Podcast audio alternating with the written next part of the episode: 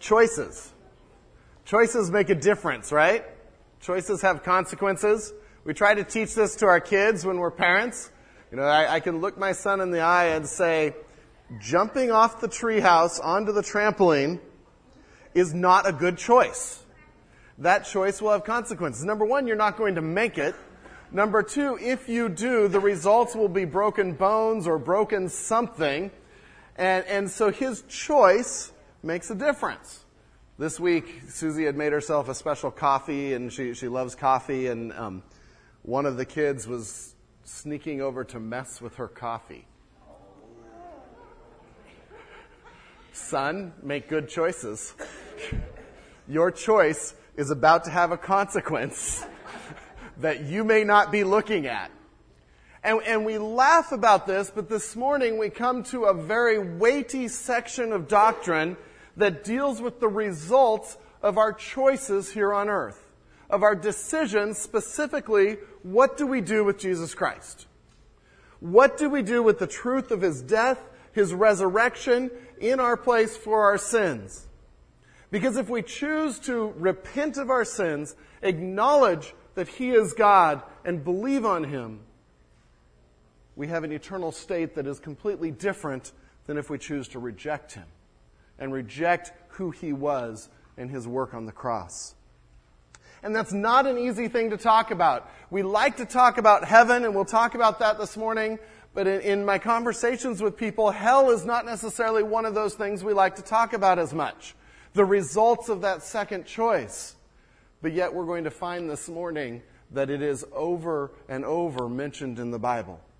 And it is, it is something that Jesus talks about at great length. But I think we're at, a, at an interesting place in culture, and I, I don't think this is new. It just has come back up again. There's nothing new under the sun. But in culture, we don't like to, to have consequences for our choices, right? We, in fact, try to get out of those consequences, and, and we often don't hold people accountable for their decisions and their choices. And the same is carrying over into to Christianity a, a, a former evangelical pastor, Rob Bell, wrote a book called Love Wins, and he was dealing with this aspect of choices in heaven and hell, and he wrote this. At the heart of this perspective, his perspective on hell, is the belief that given enough time, everybody will turn to God and find themselves in the joy and peace of God's presence. The love of God will melt away every heart, will melt every heart, hard heart, and even the most depraved sinners will eventually give up their resistance and turn to God. Anyone have issues with that statement? Will everyone end up in heaven? No. At our community group this week, I was sharing this view that, that some have this view, and, and my dad was listening to me. I'll use my dad, it, and, and he didn't realize I was sharing someone else's view.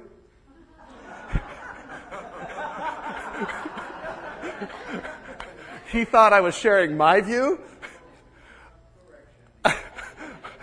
there were about to be dire consequences to a choice I hadn't made. Um, but that's how important this is, and that is one of the, the battles that we are facing in Christianity in America today.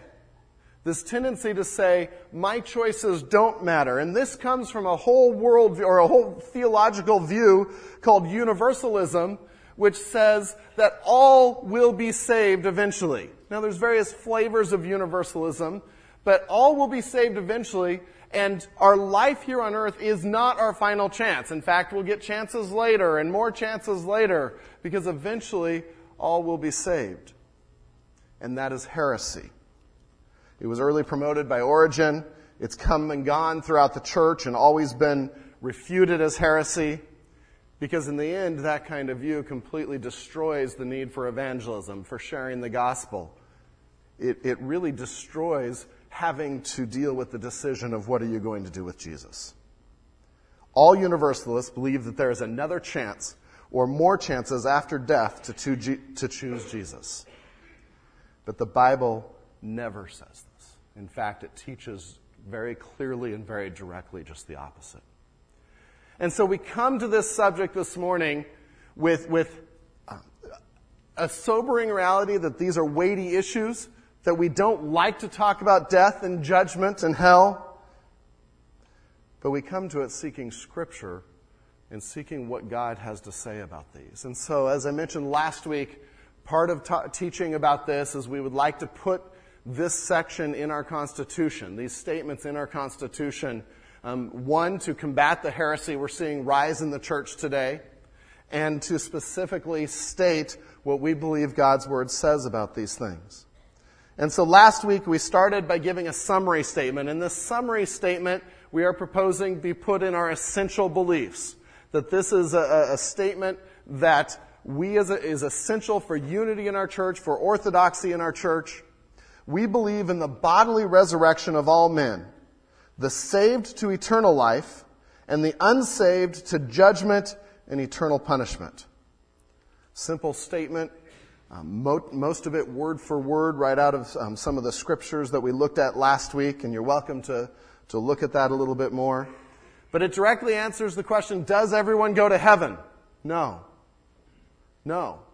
Those that choose Christ go to heaven. Those that reject Christ to eternal punishment. And we, we mentioned a couple definitions. I put them in your notes again today the intermediate state and the eternal state.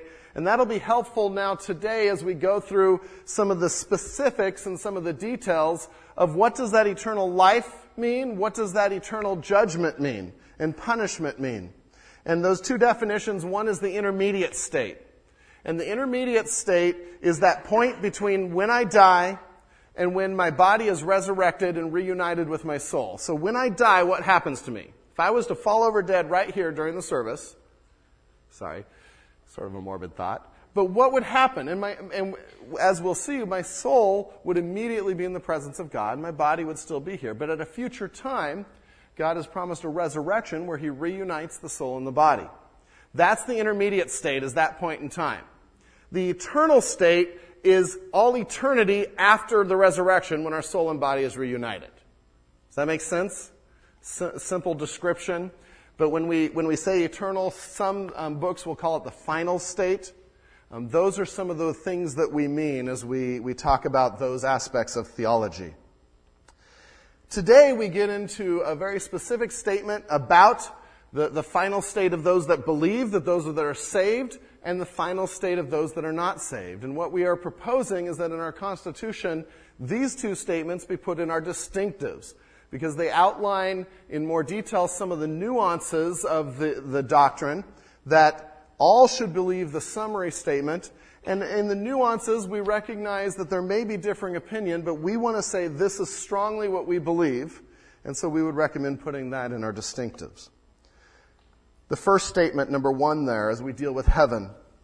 We believe that the souls of the saved are at death absent from the body and immediately present with the Lord in eternal joyful fellowship, where they await the first resurrection at Christ's return, when soul and body are reunited and changed into their glorified, imperishable state, forever to be with the Lord in the new heaven and the new earth.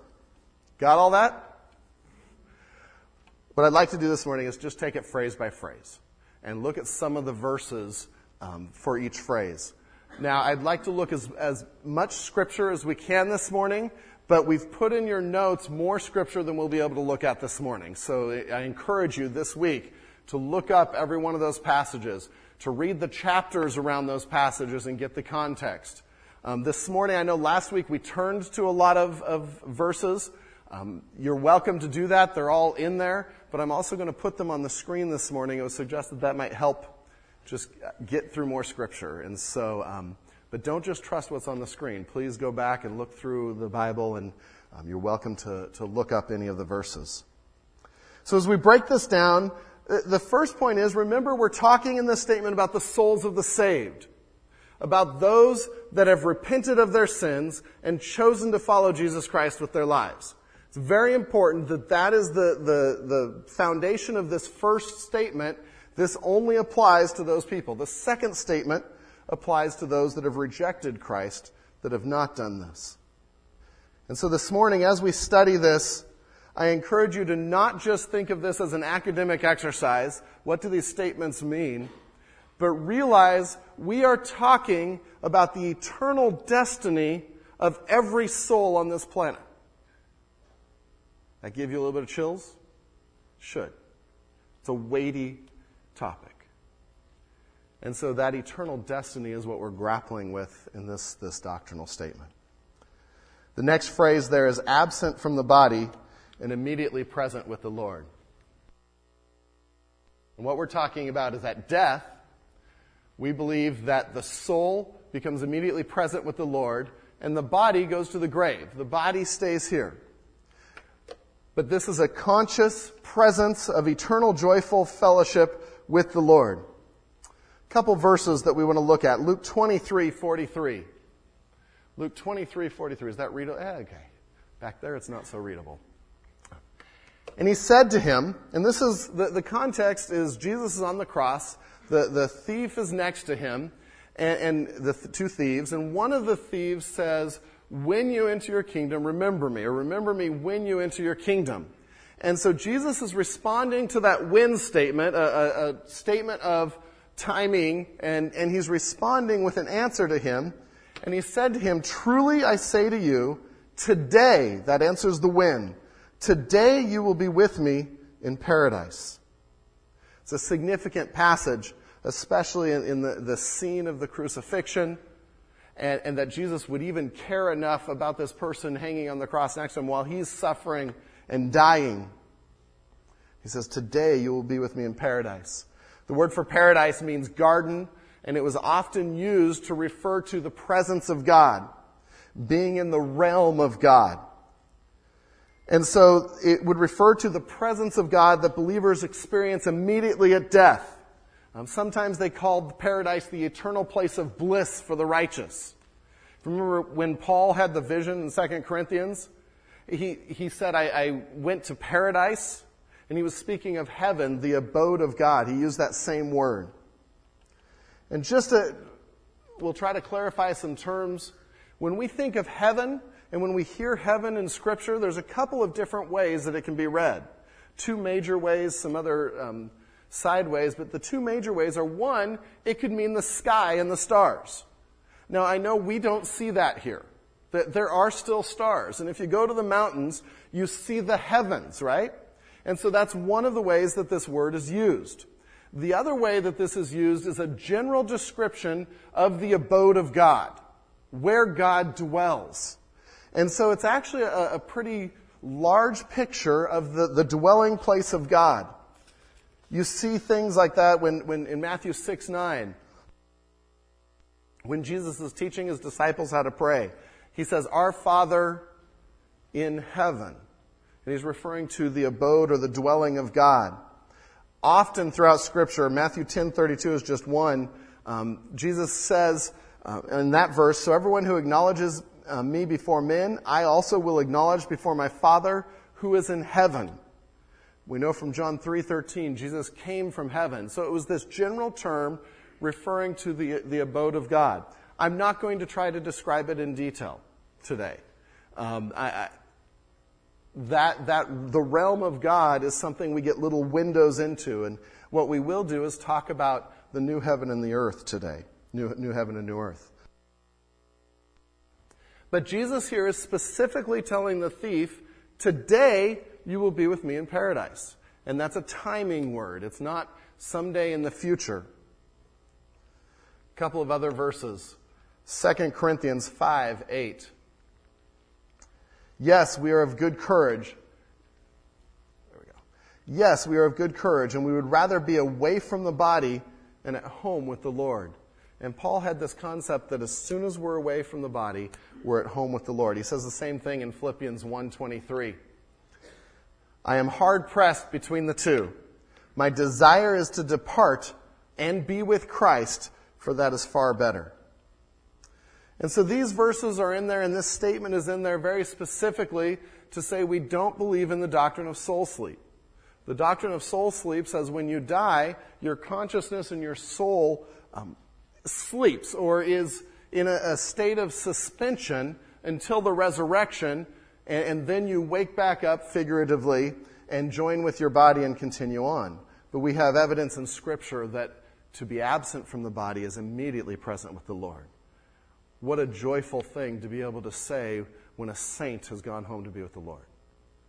That we can say with certainty, they are with Jesus. They are in his presence, they are at his side. The story of the rich man and Lazarus, and we'll get to that when we talk about hell a little bit more. It's a story Jesus told, but what he describes is this intermediate state of Lazarus in, in um, eternal joy with, with God and the rich man already in torment. And they're able to, to be conscious and know what's going on. Moving on in the statement, the next phrase is eternal joyful fellowship. This is a really important to, to remember is that when we are absent from the body, those that are saved immediately present with the Lord in joyful fellowship. It's not this, this depressing, shadowy thing. It's not purgatory, but it's joyful fellowship in the presence with God. In Philippians 1.23, the verse that is still up there, I am hard pressed between the two. My desire is to depart and be with Christ. And it's interesting to see Paul's description, for that is far better. It's better than anything that we experience here on earth. There is joy. It's, it's, it's going to be an experience that is beyond our comprehension, but better than anything here. Psalm 16, 10 through 11 is another verse that is helpful here.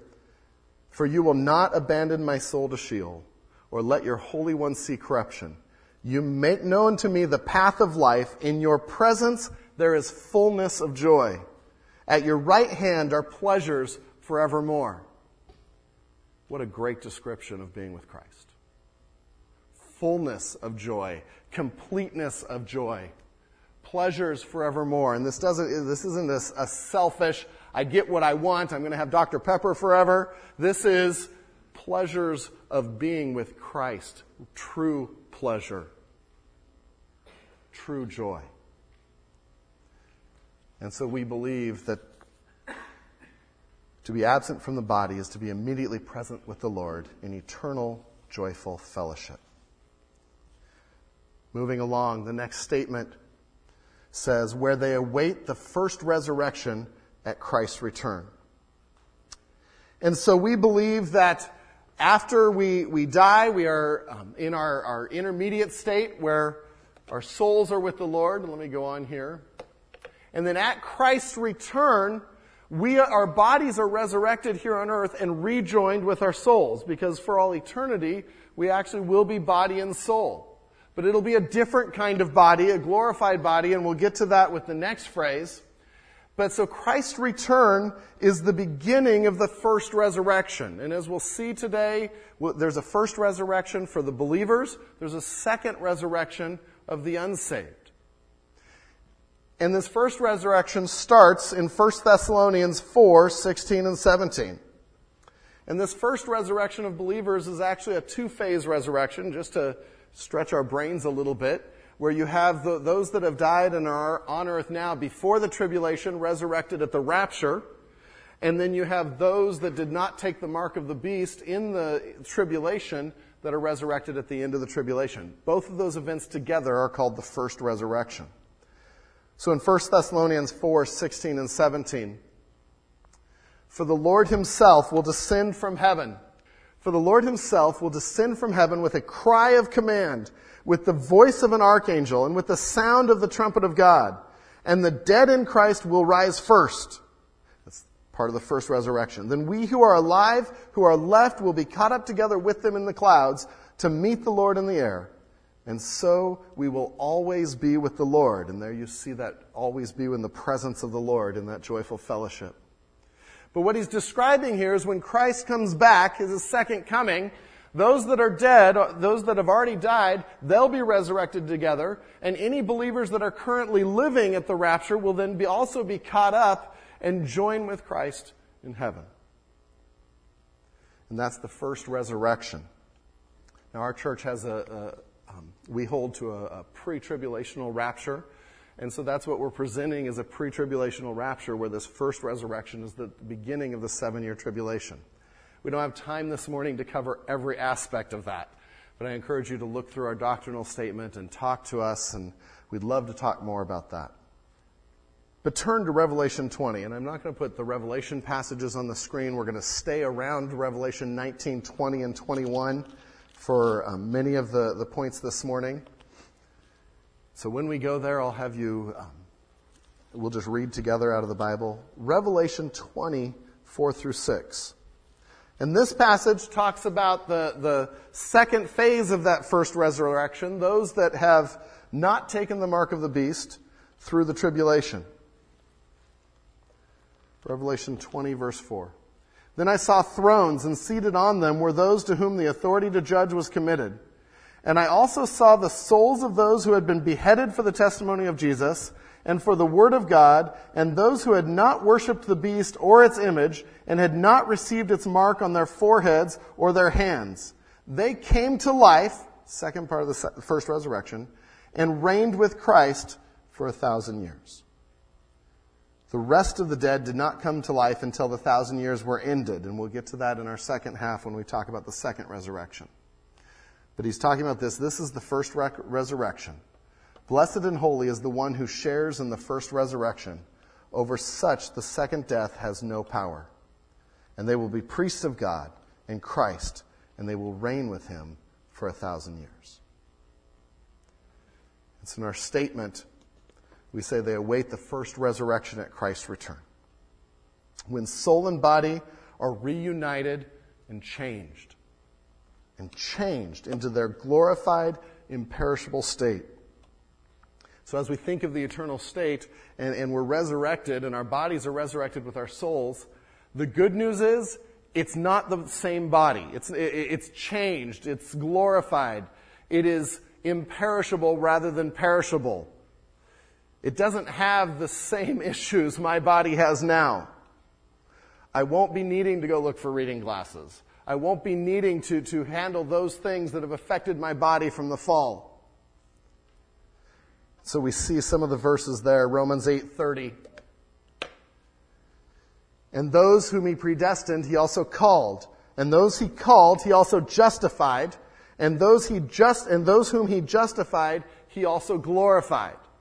And you see that this golden chain of salvation and redemption, and you see predestination, you see calling, you see justification, but it, but it, it concludes with glorified bodies in heaven, glorification. So this should be something we look forward to. 1 Corinthians 15, 51, another great passage as we do, deal with this. Behold, I tell you a mystery. We shall not all sleep but we shall all be changed. And he's speaking to the church here, to believers. That is not a verse for the nursery, although it may apply. We shall not all sleep, but we shall all be changed. Never mind. I've seen it posted in churches in the nursery. I, I, couldn't, I couldn't resist. But it's saying that not everyone will die. Some will be caught up together with the Lord in heaven but we will all be changed. Our bodies will all be glorified in that first resurrection in a moment, in the twinkling of an eye, at the last trumpet, for the trumpet will sound, and the dead will be raised imperishable, and we shall be changed. For this perishable body must put on imperishable, and this mortal body must put on immortality. And now we again get into the realm of, okay, what exactly does that look like? I don't know exactly what it looks like. I don't know how tall we'll be or how short we'll be or what age we'll be. That's not the point. The point is God is changing us and taking away the imperfections from the fall and restoring creation to himself. And so we know that it will be imperishable. It will be immortal. Philippians 3 20 and 21. But our citizenship is, is in heaven, and from it we await a Savior, the Lord Jesus Christ, who will transform our lowly body to be like His glorious body by the power that enables Him even to subject all things to Himself. He's the one changing us. He raises us just as He saved us. And it is going to be incredible.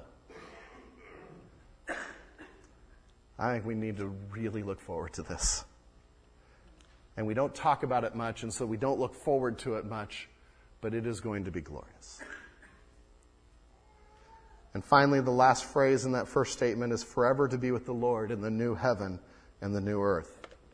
And going back to our chart, just to sort of orient our time, so we have Christ, um, the first resurrection at Christ's return, the seven year tribulation, and then the thousand year millennium.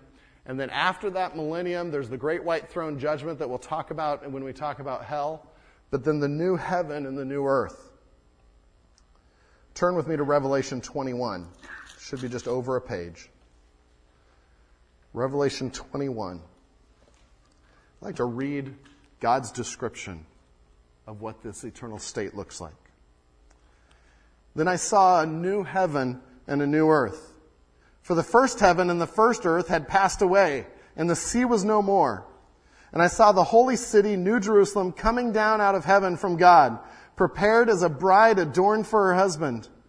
And I heard a loud voice from the throne saying, Behold, the dwelling place of God is with man. Catch that phrase? That is key to the eternal state. Behold, the dwelling place of God is with man. He will dwell with them and they will be his people. Oh, that gets me excited. And God himself will be with them as their God. He will wipe away every tear from their eyes and death shall be no more. Neither shall there be mourning, nor crying, nor pain any more, for the former things have passed away. And he who was seated on the throne said, Behold, I am making all things new. I get you a little excited? I would bet as we read that, different parts of that description resonated with different ones. But a couple of things that I want to point out out of that passage just briefly. God here is creating a new heaven and an earth for us to live in. He is creating this. But point, verse 3 gives the central point of understanding the eternal state. We will eternally be in the presence of God. He says he will dwell with us, live with us, settle with us, take up residence. And when we think of heaven, we so many times can be tempted to define heaven in earthly pleasures, like I mentioned before, and on all these earthly aspects. And so you get questions like, will there be baseball in heaven? Or I've, I've been asked, Will, will our pets be in heaven? And all these, these questions. The central point is we will be dwelling with and seeing face to face God Almighty, our Lord and Savior. Everything else pales compared to that. There is no greater joy. Oh, church, we need to be excited about that. We need to put aside visions of heaven that are us just sitting on a white fluffy cloud with a harp and getting bored of the same music every day. That's not what heaven's like. It is eternity in relationship with God Almighty. We will know Him. John 17, 3 says, And this is eternal life, that they know you, the only true God, and Jesus Christ, whom you have sent. 1 Corinthians 13, 12 says, For now we see in a mirror dimly, but then face to face. Now I know in part, but then, or then I shall know fully, even as I have been fully known. So when we think of the eternal state, we should think eternal joy with God Almighty. Some other aspects of that verse He will dwell with them, and they will be His people, and God Himself will be with them as their God.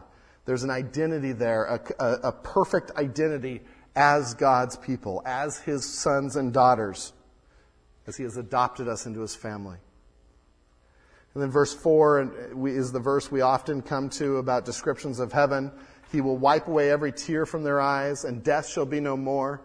Neither shall be, there be mourning, nor crying, nor pain anymore, for the former things have passed away. And what he's describing here is a very different world than the world we live in, isn't it? We live in a, a, Genesis 3 world, Genesis 3 being the fall. Everywhere we look, we, we are dealing with the results of the fall, with the corruption, or, or the, the, we have been tainted as a world with the results of that fall. What we're he- seeing described here is not a Genesis 3 world. It is a world without sin. Not only you and I are without sin, but we won't be affected by other sin. And because of that, all of the results of the fall will be wiped away in this new heaven and new earth. He will wipe away every tear from their eyes, and death shall be no more. Because remember, the wages of sin is death. That was part of the curse. Neither shall there be any mourning, nor crying, nor pain anymore, for the former things have passed away. The Genesis 3 world. This is incredible. We also know part of what we'll be doing in this new heaven and new earth is worshiping. In Revelation 22, 3 through 5, the next chapter, we read, No longer will there be anything accursed, but the throne of God and of the Lamb will be in it, and his servants will worship him. They will see his face, and his name will be on their foreheads, and night will be no more. They will need no light of lamp or sun, for the Lord God will be their light, and they will reign forever and ever. And so that's the first statement about the eternal state of the saved. That's the good news. That's the news we like to talk about. But the second statement has to do with the eternal state of those that reject Christ. The eternal state of the unsaved. And I'll read that statement. It's in your notes. We believe that the souls of the unsaved remain after death in conscious torment until the second resurrection when with soul and body reunited, they shall appear at the great white throne judgment and will be thrown into hell, the lake of fire, to suffer eternal conscious punishment. As we talk about hell, this can be a difficult concept to swallow because we try to put our perceptions of who God is and what God should do onto God. But His ways are not our ways. Psalm 115.3 says, Our God is in the heavens. He does all that He pleases. And I am reminded of our discussion of the attributes of God a, a couple of years ago, and we talked about His righteousness and justice. And, and we, we talked about that God is always righteous. He is always just. If we come to Him and think He is not being just right now, the problem isn't Him, it is us. I encourage you to go back if, if this is a struggle and you're saying, okay, I don't understand the justice of God, go back and listen to those messages where we explore that a little bit deeper, much deeper. But here our assumption is that God is just, He will do what He pleases, and we have to go with the truth of Scripture, not what I want Scripture to say. And so, running through these statements, the first is conscious torment until the second resurrection. And this has to do with the intermediate state of those that die that don't know Christ. And again, the body and soul are separated, and the soul immediately goes to torment. There is no in between time where they get to lounge on a beach or something. The soul of those that aren't saved immediately enters judgment and punishment from God. In Matthew 10 28, we read, And do not fear those who kill the body, but cannot kill the soul. And you see a differentiation between the body and the soul. Rather, fear him who can destroy both soul and body in hell. And we're going to see some terminology. Sometimes we'll see death, sometimes we'll see destroy, sometimes we'll see everlasting punishment. And so we have to, to, to look at all of the scriptures together and as we're looking at interpreting scripture, you always take the clearest passages to help you interpret the passages that aren't as clear. Does that make sense? So you, you take the, the ones that specifically say th- something and help you interpret those that aren't clear. For instance, here the word destroy, some will say that, and, especially there's a view that's um, annihilationism or conditional immortality that says that there is a hell, you go to hell for a time, and then after the time of your punishment is done, then your soul is destroyed and is no more. And, and I recognize that there are godly men that believe that, but our stance as a church is that that is not what God's Word teaches. And a word like destroy here, interestingly enough, if you look at how it's used throughout Scripture and, and how the Greek was used at the time, it, it doesn't mean to cease to exist. It usually means a loss or a ruin or corruption. And so this word was used of barren land. This was destroyed land. It was used of ointment poured out of a bottle. It's lost. It's destroyed. It was used of um, cor- uh, corruption or wineskin with holes, where there, that wineskin is no longer useful for what it was intended to be used for. And so hell is a final and utter loss to be in ruin. And so as we look at these verses, we want to, to understand those terminologies in that way. Turn over to Luke 16. I know I said we'd stay in Revelation. Let's just turn one other place. Luke 16. And this is the story of the rich man and Lazarus. And we want to be cautious with this story because it is a, a story that Jesus is telling, not an actual event, but he is describing the, the, the intermediate state here. There was a rich man who was clothed in purple and fine linen and who feasted sumptuously every day. And at his gate was laid a poor man named Lazarus, covered with sores, who desired to be fed with what fell from the rich man's table. Moreover, even the dogs came and licked his sores. The poor man died and was carried by angels to Abraham's side. The rich man also died and was buried, and in Hades, being in torment, he lifted up his eyes and saw Abraham far off and Lazarus at his side. And he called out, Father Abraham, have mercy on me, and send Lazarus to dip the end of his finger in water and cool my tongue, for I am in anguish in this flame. But Abraham said, Child, remember that you in your lifetime received good things, and Lazarus in like manner bad things. But now he is comforted here, and you are in anguish. And besides all this, between us and you, a great chasm has been fixed in order that those who would pass from here to you may not be able, and none may cross from there to us. The decision is done. And he said, Then I beg you, Father, to send him to my father's house, for I have five brothers. And he goes on to talk about that, and, and I encourage you to read on. But what we see is Jesus is placing the story in the context of events that were happening at that time. This is the intermediate state. This isn't the the final state. And we see a consciousness, and for those that don't choose to follow Christ, a conscious torment. And that is hard to say. But it is what God's Word teaches. Our statement goes on When with soul and body reunited, they shall appear at the great white throne judgment and will be thrown into hell, the lake of fire. And I have a, a heading there Hell is a just punishment. Hell is a just punishment. We must remember that sin is an offense against an infinite God and requires God to respond. If God does not respond to sin, he is not a just God. And again, we talked about that when we talked about God's justice. And so God in his righteousness and justice must respond to sin, must, must punish sin.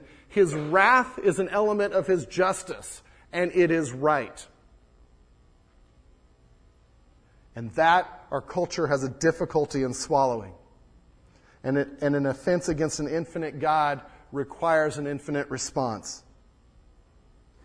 in my opinion as I think through the, the philosophy of that. But we'll see in Scripture it is an infinite response. Turn back to Revelation 20. Revelation 20. And we'll look at this second resurrection.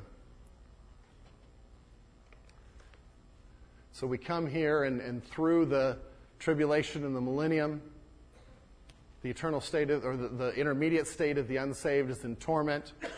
And then at the great white throne judgment is the second resurrection where those that do not know Christ are resurrected and judged before God at the great white throne. Revelation 20 verse 5. The rest of the dead did not come to life until the thousand years were ended. Jump to verse 11. Then I saw a great white throne and him who was seated on it.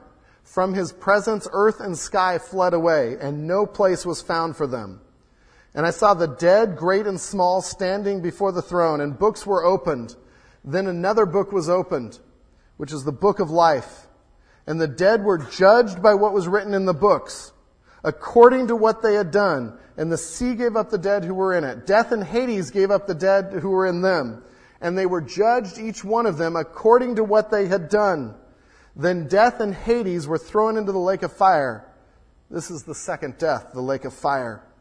And if anyone's name was not found written in the book of life, he was thrown into the lake of fire. The lake of fire is a just judgment. And it says that they are judged by what they have done. And we know from Romans 6:23 that the wages of sin is death. The just result of our sin is death. And death is used a variety of different ways in the New Testament. But in this case, death is referring to this death, the second death of being thrown into the lake of fire, into hell. And suffering punishment for all eternity.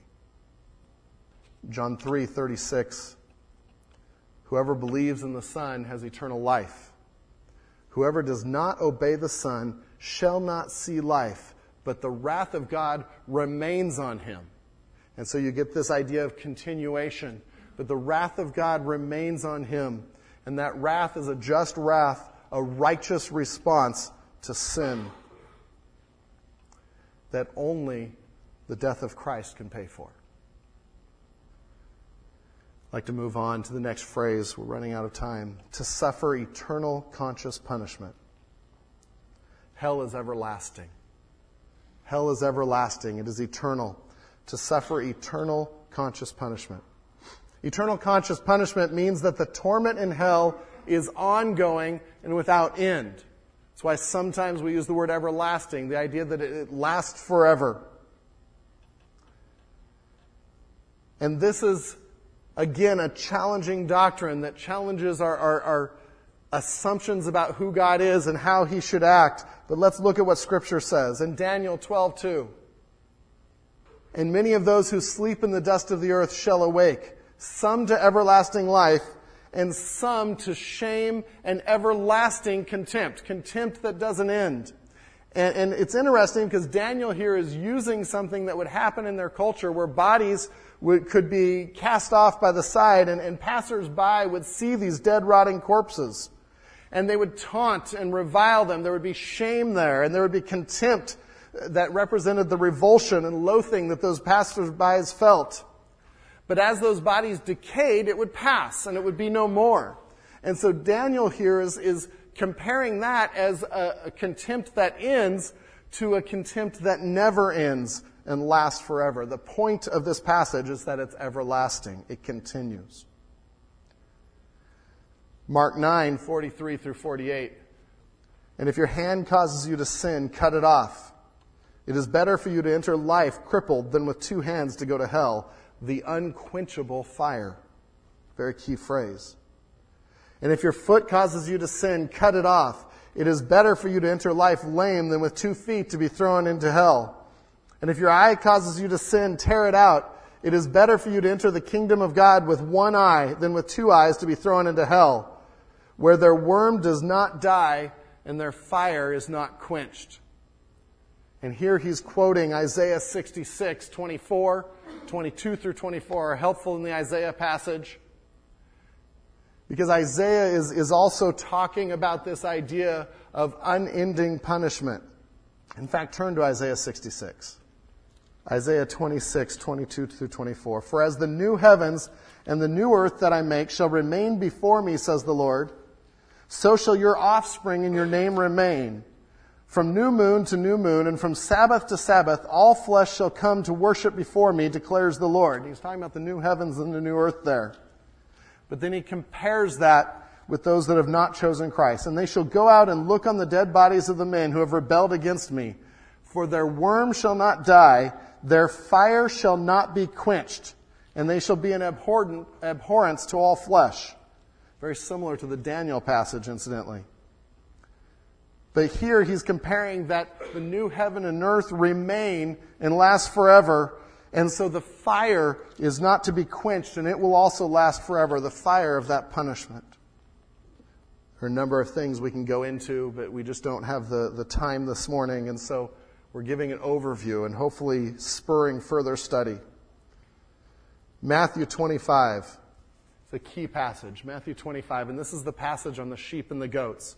If you remember, Jesus calls, it's, it's the great white throne judgment, and he has the sheep there, and he has the goats there, and the goats he ends up judging because they had not chosen Christ and their actions were not um, that of those that had chosen Christ. They were goats.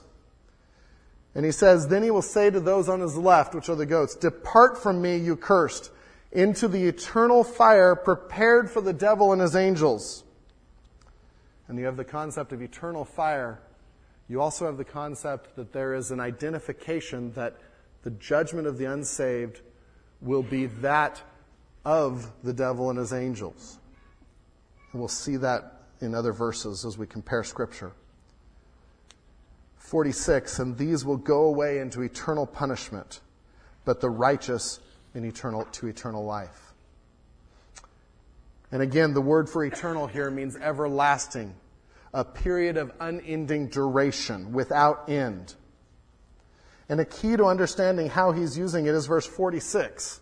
And these will go away into eternal punishment, but the righteous into eternal life. And those are, are contrasting, they're, they're parallel, but in contrast with, with each other. And so, how we understand eternal life is how we have to understand eternal punishment. And so, if we believe that eternal life means, means eternity in the presence of God, then you must come to the conclusion that eternal punishment there is eternity in punishment in hell. One scholar said, Moses Stuart said, we must either admit the endless misery of hell or give up the endless happiness of heaven. This also, like I said, we share the same fate as the devil and his angels. We see that as a cross reference with Revelation 20:10. And the devil who had deceived them was thrown into the lake of fire and sulfur where the beast and the false prophet were. And they will be tormented day and night forever and ever.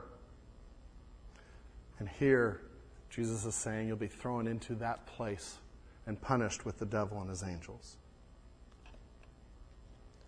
That's sobering. But it is an aspect of the justice and righteousness of God. Just a couple of other thoughts about hell that are, that are uh, beyond our statement there. Hell is real. Hell is real. And, that may seem like obvious statement of the day, but it's not in our culture. And whether or not we believe hell is real will often affect our, our, the seriousness in which we take the eternal state. Do I believe that those people standing in line in front of me at the grocery store might be spending eternity in hell? And do I agree with this description of hell? Man, that makes a difference. There's a reason why Jesus talked about hell over and over and over again, just a sampling, and there's, there's a lot more. You serpents, you brood of vipers, how are you to escape being sentenced to hell? But I say to you that everyone who is angry with his brother will be liable to judgment. Whoever insults his brother will be liable to the council, and whoever says, you fool, will be liable to the hell of fire. We already read, do not fear those who kill the body but cannot kill the soul. Rather fear him who can destroy both the body and the soul, the soul and the body in hell. And Jesus warned and warned and warned against a real punishment in a real place. What that looks like exactly, we don't, we aren't told.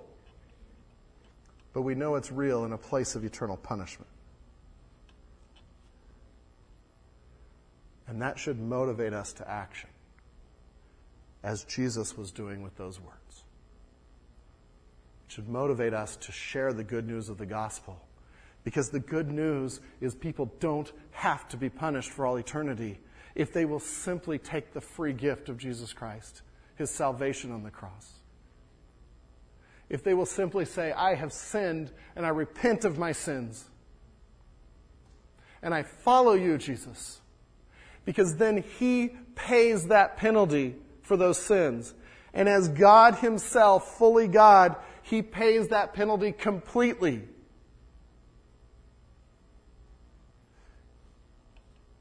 And we are righteous with his righteousness. And we go to eternity with God in heaven, in the new heaven and the new earth, because Jesus paid the penalty for our sins. What is hell like? The last point there, and I'll just give you the, the blanks. I liked how a couple authors wrote it Hell is horrible. Hell is horrible. It's eternal separation from God. I encourage you to read the Second Thessalonians passage. It's eternal torment. We've already read some of those passages. And torment is always used of a conscious torment, a conscious suffering of pain every time that word is used in the New Testament. It's a place of no rest. Day and night without rest, as contrasted with the eternal state of the believer who enter into heavenly rest. It's a place that Matthew describes at least six different times as outer darkness of wailing and gnashing of teeth, of agonizing lament. Peter describes it as the gloom of utter darkness. When Jesus says it's better for your hand to be cut off or it's better for you to drown than to enter the fires of hell, he's saying that hell is worse than anything we can imagine on earth. Death, dismemberment, drowning. I don't want to go by drowning. Hell is worse than any of that. And so we come to clear scriptural teaching that there are penalties for a choice of re- rejecting Christ or consequences, a just judgment and a just punishment. But through belief in Jesus Christ, there's eternity in the presence of God in a new heaven and a new earth, eternally in joy with our Lord and Savior. I challenge you this morning if you haven't decided whether or not to follow Christ, if you haven't decided whether or not to repent of your sins, your choice makes an eternal difference. Choose Christ. He freely in his love, seeks us out and offered himself as a sacrifice on the cross to pay the penalty of death that we deserve. But we must choose to follow him and repent of our sins for our eternal state to change. Let's pray. Lord God, I pray if there's anyone here that hasn't chosen to follow you, that the truth of Scripture today would change that. And they would follow you with all their heart, soul, mind, and strength. And Lord, for every believer that is here, I pray that it would change how we look at people, that would change the urgency in which we share the gospel. That this isn't just trying to convince someone to agree with us this is trying to save someone from an eternal state of punishment.